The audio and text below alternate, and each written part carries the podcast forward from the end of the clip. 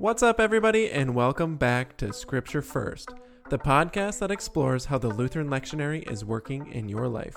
I'm your host, Mason Van Essen. This week, we welcome Luther House of Study's co director Dr. Chris Krogan to the podcast to talk about this week's lectionary text, John chapter 1, verses 1 through 18. Before we dive into this week's conversation, I want to tell you about your last chance to register for Luther House of Study's three day conference called Proclamation on the Plains. Proclamation on the Plains is three days filled with learning and fellowship, celebrating the 500th anniversary of Martin Luther's three most theologically determinative treatises. Proclamation on the Plains will take place next week, January 5th through the 7th, with both afternoon and evening sessions, where you'll hear the professors you hear on this podcast lead discussions on Martin Luther's treatises. The conference is free to attend and also available via live stream thanks to the Lutheran Leadership Foundation. To see the full schedule of sessions, visit Luther House of Study's Facebook page. And if you're interested in attending Proclamation on the Plains, please email Sarah Stenson to register. Her email is sstenson at augie.edu. That's S S T E N S O N at A U G I E dot edu. Again, that's sstenson at augie.edu. This is the last chance to sign up for this awesome event. Register now or email Sarah for more information on the live stream. As you'll hear me read in just a moment, John chapter 1 begins with In the beginning was the Word, and the Word was with God, and the Word was God. Dr. Krogan explains how John chapter 1 mirrors the creation story in Genesis chapter 1. You'll hear Kiri, Adam, and I ask questions like What does it mean that we're not forced to follow the law?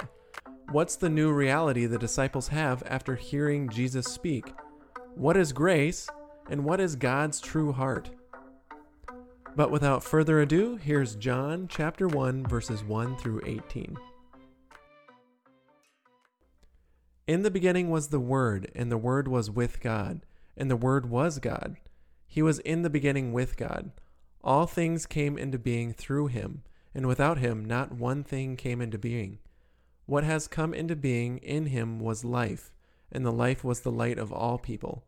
The light shines in the darkness, and the darkness did not overcome it. There was a man sent from God whose name was John. He came as a witness to testify to the light, so that all might believe through him. He himself was not the light, but he came to testify to the light. The true light, which enlightens everyone, was coming into the world. He was in the world, and the world came into being through him. Yet the world did not know him. He came to what was his own, and his own people did not receive him. But to all who received him, who believed in his name, he gave power to become children of God, who were born not of blood, or of the will of the flesh, or of the will of man, but of God. And the Word became flesh and lived among us, and we have seen his glory, the glory as of a Father's only Son, full of grace and truth. John testified to him and cried out, This was he of whom I said, He who comes after me ranks ahead of me, because he was before me. From his fullness we have all received grace upon grace. The law indeed was given through Moses, grace and truth came through Jesus Christ. No one has ever seen God. It is God, the only Son, who is close to the Father's heart, who has made him known. And now, on to this week's conversation.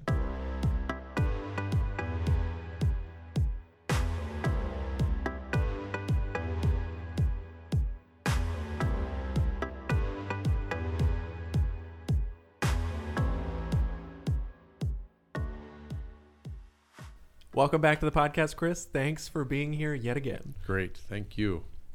Okay, so before we dive in too far, um, I'm actually confused. So th- this is gospel reading of John. Mm-hmm.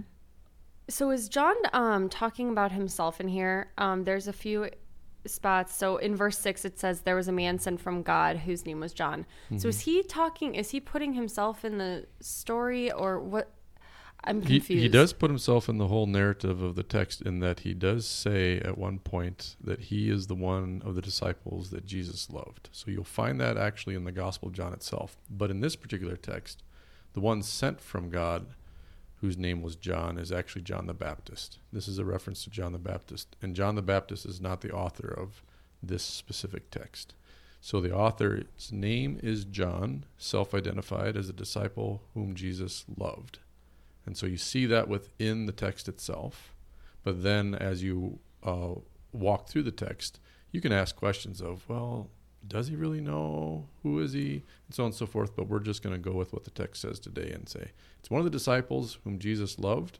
And then actually, anybody who is confessing Christ in this way is actually a confessor of Christ. So we're going to let John speak for himself now and listen to how he drives his message to Jesus and what he's talking about Jesus. Can we give some significance to the first verse then? Uh, if you read it, in the beginning was the Word, and the Word was with God, and the Word was God, and how closely it aligns just to, to Genesis 1 as well. Yeah, and so this is so this is what we would be able to say sometimes there are two creation stories in a sense. That is to say there's two stories that talk about how God started things. And in Genesis 1, we hear that in the beginning God spoke, let there be light, and there was light, separate the heavens and the waters and the land. And Jesus, I mean, not Jesus, but God speaks. So now this is John going back to and referencing this is how God works.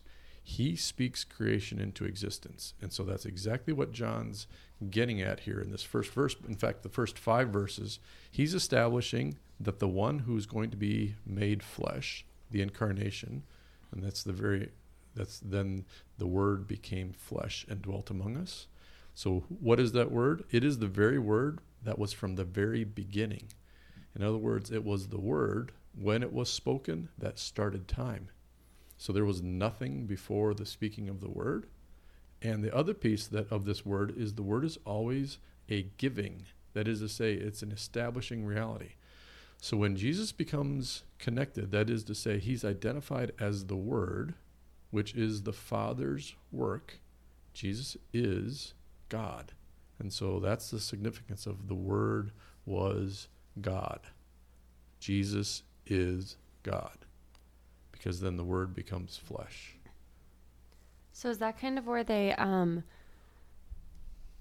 in um the last verse actually of this when um in verse 18 where it says no one has ever seen God it is God um the only son who is close to the father's heart who has made him known that's what they're talking about as yeah, well. we'll talk a little bit about the known and not being known, perhaps, because most of the time people don't know God because they actually don't think that He created all. So, back even to the very first few verses, all things came to being through God. Mm-hmm. That is, you know, God does everything.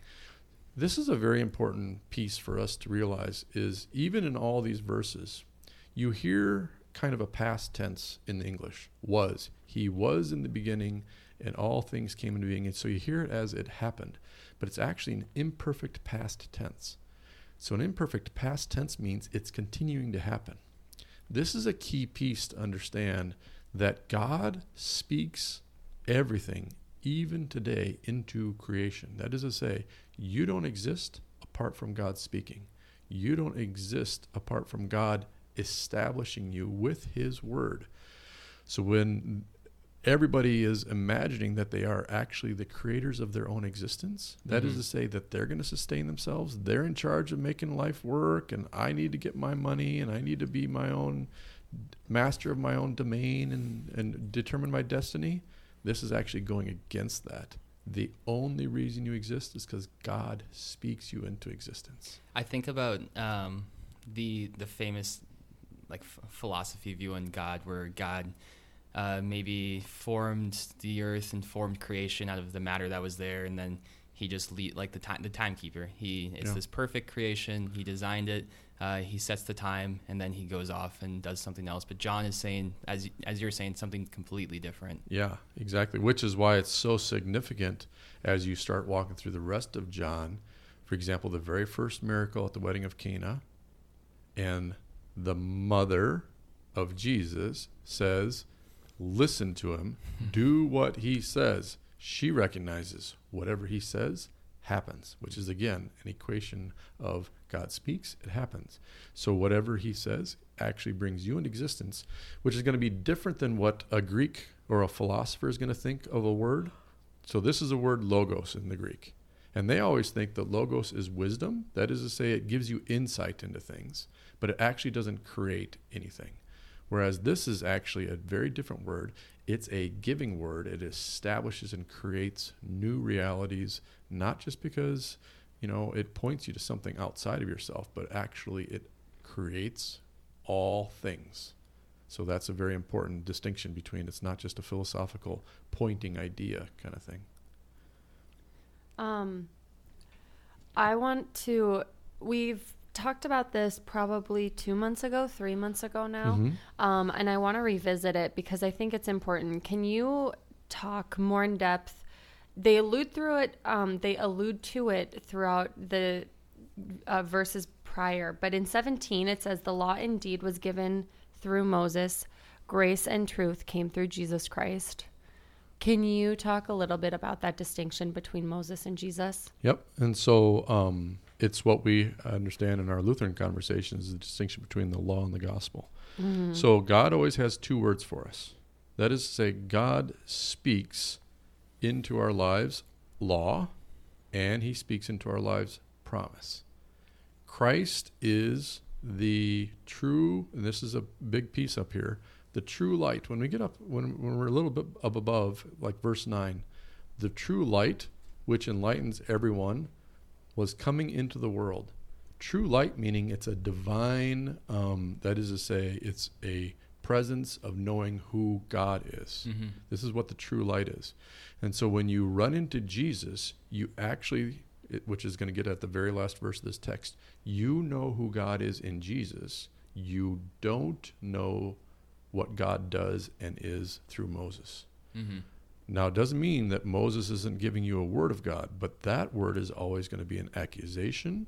It's going to be to your um, death eventually. It's called the law. It's not going to ever create. So, if you think of it this way a stop sign does not make you go 55. A stop sign accuses you. It tells you, are you doing it or not? I mean, or, excuse me, a speed limit sign. Speed limit sign does not make you go 55. Neither does a stop sign. Neither does a stop sign. Yeah. Oh, so there goes my, you know, so this is, I've got to hang in there. yeah, exactly. You guys should have interrupted me way before. A speed limit sign does not make you go 55. Okay? Okay. It accuses you, it tells you what the law is. Mm-hmm. So the law does not actually make you do it. Whereas Jesus, his speaking, his giving power, establishes something. It makes reality. That's the difference between Moses and the law, God speaking there, and Christ, God speaking a new way. Mm-hmm. Um, I'm looking at the, the scripture, reading it, and I, my eyes kind of just.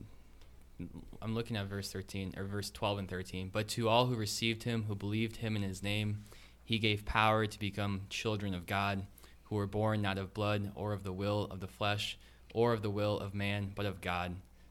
What does it mean to, to become a child of God? Uh, to be given the power to become a child of God? hmm To become a child of God is to actually have faith that God is the establisher of creation and you and gives you everything you need from a day to day existence. And you're not thinking, I'm in charge. And so, this is why it's very important as you start to read through this. He gave the power to become, and it's not gave the power, it's not that you decided to become. Mm-hmm.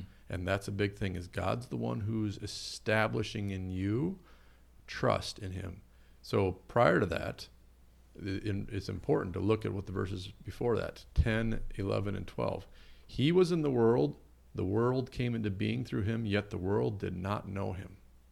This is actually reflecting exactly what Apostle Paul says in Romans 1 2. Is that although we knew that we did not create ourselves, we all sit there and we look at the mountain and say, I didn't make the mountain Mm-hmm. right? We all know this in our Mm-hmm. natural knowledge, but we don't know who did it naturally. Mhm. It actually has to be a word coming from the outside saying, I am your God. This is why, again, in all these conversations we're having about faith, we go and see Abraham. And Abraham was actually an idolater. He didn't believe in the creator God until God came and said, I'm your God. And so this is that same kind of power. He gave the power to become children of God. That is a child of Abraham. That is to say, one who trusts God. Yeah. And in previous episodes, a few episodes back, we did say that you don't get that from your heritage, which is in this verse, verse 13, who were born not of blood or of the will.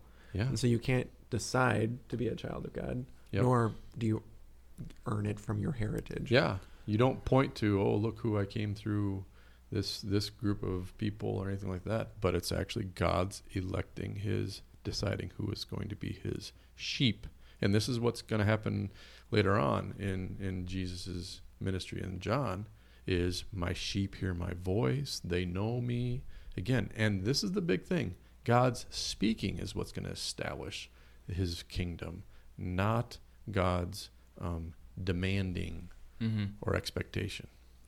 Um, okay, so you were talking about 12 and 13, and you said that it's not us who have the power, um, yada, yada, yada.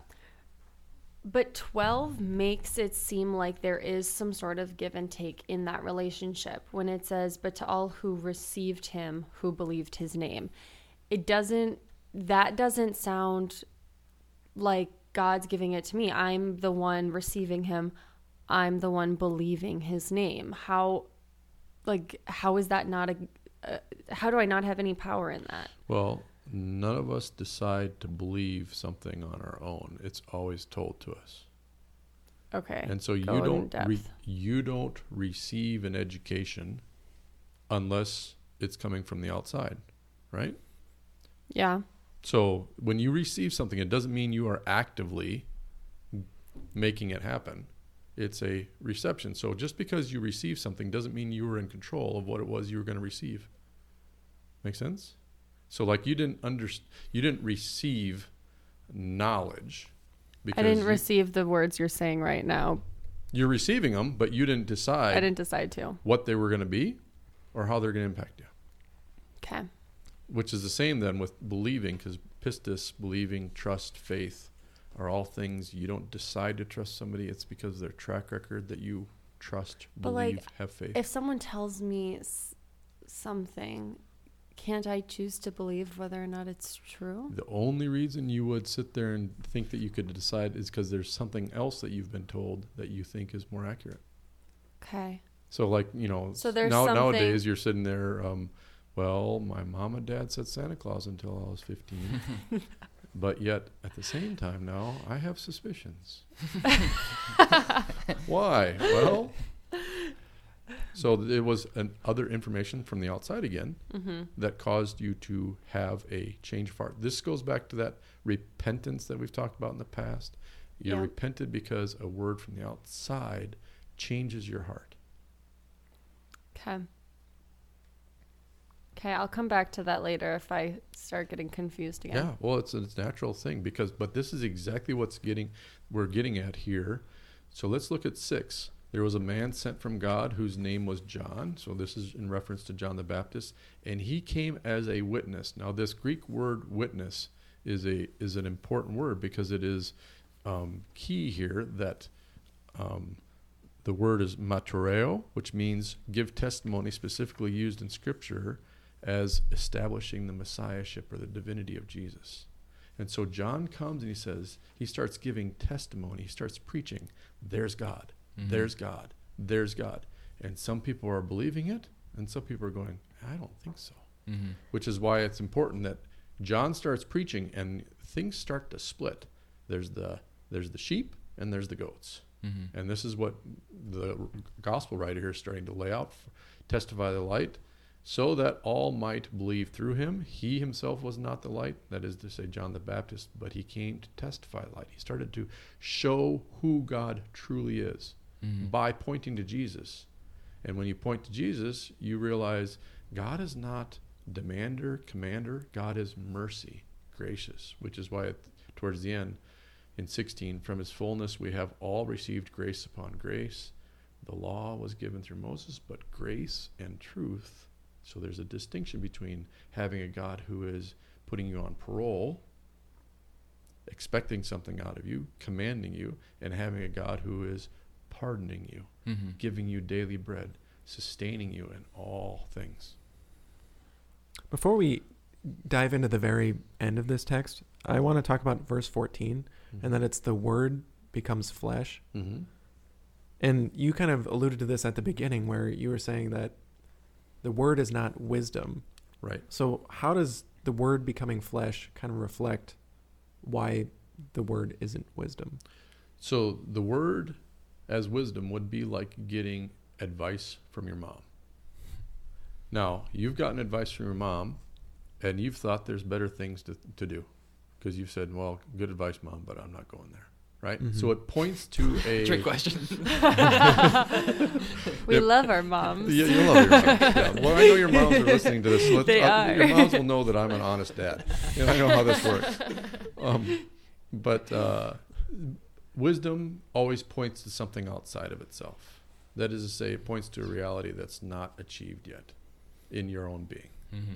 So this is why when the word becomes flesh, it's a different word. That is to say, God's speaking gives to you, creates you, establishes you, establishes all things in this world. And that's not just pointing to a reality outside of itself. It's not just giving an example, which is going to be a key thing. We're going to, in a few weeks, we're going to see John talking about the calling of the disciples, and they're going to be asked to follow. Following is not just you know, seeing Jesus as an example and that you just kind of go and I'll do like him and see how, how it works. No, no.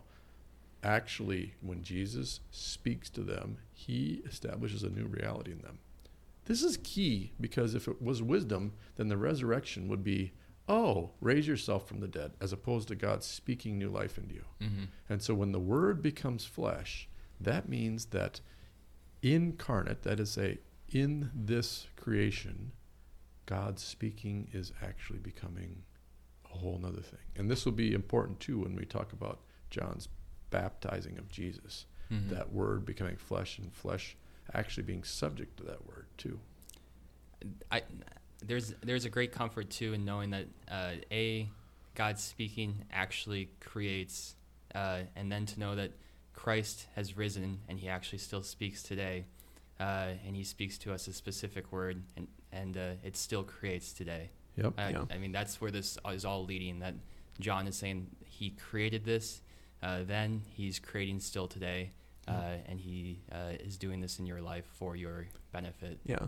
We and we hear that Genesis 1 text all the time that the word created or God, you know, Spoke the word and it- spoke and then it created Yep. but you don't really think about it that the word became flesh Mhm. and that creation ended up being Jesus just as Adam said and that Jesus res- is resurrected again and again and it Yep. Accounts for us today right now. Right, which is a key thing. Grass withers, flowers fade. The word of the Lord remains forever. Mm-hmm. So just because creation can die doesn't mean God's word is gone. So that's another piece is that God's word is finally the eternal thing. And so how does how do we know this eternity? It actually is in Jesus and thus in the resurrection starts new life, a new creation. And so God's word will establish a new creation apart from this old creation that we are in right now. Mm-hmm. Is there um is there a reason why John the Baptist was he was I think he was mentioned in two or three of the Advent weeks. Mm-hmm. And now coming off of Advent, off of Christmas, he's being mentioned again as one he and Jesus as one of the key characters. Is there a reason behind that? Yeah, I mean, and we're going to see this a little bit more when Jesus gets baptized. John is finally the final prophet, and John is going to be the one. We're going to see this in a in a few weeks when we get into Epiphany. He's going to be the one that is the first preacher to say, "Here he is." Up to John, everybody was saying, "He's coming, he's coming, he's coming." Yep. Wait for him, wait for him, wait for him. John gets to be the one that says, "See, he's here." Mm-hmm. And so he's the most significant preacher that transitions us from he's coming to we've got him. Mm-hmm. So yeah, well, it's kind of like, like he's um, MVP of the preachers. That's what we've heard. Yeah. Okay, that makes sense. Okay, let's transition to the very end of this text. Yeah. So official, Mason. Yeah. Um, we'll start with verse 16. From his fullness, we have all received grace upon grace. What what is grace? Grace is God's disposition towards you. That is to say, God really, when push comes to shove, wants to be only giver to you. Mm-hmm. Wants you to know him as the one who establishes you and gives you your daily bread and sustains you in all things. That's which is what we're going to see then in Jesus throughout his ministry in John is only giving. So you get again, we're going to we'll, we go to the very first miracle Jesus has, miracle at Cana, the wedding of Cana, Mhm. and what does Jesus do? He gives them the good wine. Yeah. So Jesus is established as giver, not expector. And the way I like to talk about this, Jesus is not playing parole officer. He's hmm. going to yank your chain. He's one who pardons, which gives you new life. Right, which ties directly into the next verse, verse 17. The law indeed was given through Moses, grace and truth came through Jesus Christ. Right. And the truth being back to the truth that we have in the previous verses of the light. And the light is the real realization that God is giver. God is gracious, merciful, abounding in steadfast love. In the Hebrew, it's Hesed. God's name is mercy. And there's a big difference between that God's name as mercy versus God's name as parent, expector, one who's going to, you know, hold you to a standard. Mhm. Yeah. And then can we can we we touched on it a little bit, but the the last verse: No one who has ever seen God, or no one has ever seen God, is God the only Son who is cl- close to the Father's heart, who has made Him known. Uh, can you talk about who who what is the Father's heart? Yeah, and Finally. so reflecting the Father's heart is again what we've always thought of God is God is this um, divine expector. That is to say, one who's going to hold us to a standard. And then you have Jesus show up, and Jesus says to a woman caught in adultery, "Where have they all gone? I'm not here to judge you. Your sins are forgiven." I mean, you're just like, wait a second, this is a whole new face of God, not one who's going to come and end us, but actually one who's going to give us new life. Mm-hmm. That's a huge different face, which is the heart of the Father. The heart of the Father is not here to end you, but actually to create you new, to establish a new reality. So when it says the Father's heart, Jesus is the one who makes God's true heart known to the world. And it's only in Christ. It's not through anything else. Everything else is going to lead to a dead end, literally. Mm-hmm. You won't have life in any other God, any other religion, any other proclamation apart from Christ. Okay, um, I just have a quick question for you. Um, so you said that God is not the law. Um, isn't God isn't kind isn't God the law, the impossible one, and that's why He sent Jesus Christ to be the grace and the truth? What people think is that God's identity is caught up in the commandments or the expectations, and that's Mhm. all that God was about. But actually, that's not all that God was about. And so, to be a child of God is not to be one who's good at the law. Yeah. To be a child of God is to trust that God will provide and sustain and is mercy. This is why the father the children of Abraham are all in faith in that he's going to send a Messiah, a Christ who's going to usher us into a new creation and take this death and conquer it, remove sin and forgive and be merciful. And on that note, we've reached the end of this week's episode, my friends. Thank you to Dr. Chris Krogan for sharing this week's conversation. The heart of the Father is not here to end you, but to create you anew. And Jesus is the one who makes God's heart known to the world. God's true heart is a giver, not an expector, and thank God for that. As always, thank you for taking the time to give this episode a listen. We hope it gives you that extra layer of context when you hear it in church, preach the passage to your congregation and friends, or read the text in the coming weeks. A reminder to sign up for Proclamation on the Plains, Luther House of Study's three day conference in January. It's going to be an awesome event, and we want you there next week. Also, be sure to check out Luther House of Study's resources on their website. There are study guides on the Psalms, the Reformation, the Ten Commandments, the Lord's Prayer, and so much more. That's lutherhouseofstudy.org. That's lutherhouseofstudy.org. Thanks again for joining us this week, and we'll see you next time on Scripture First.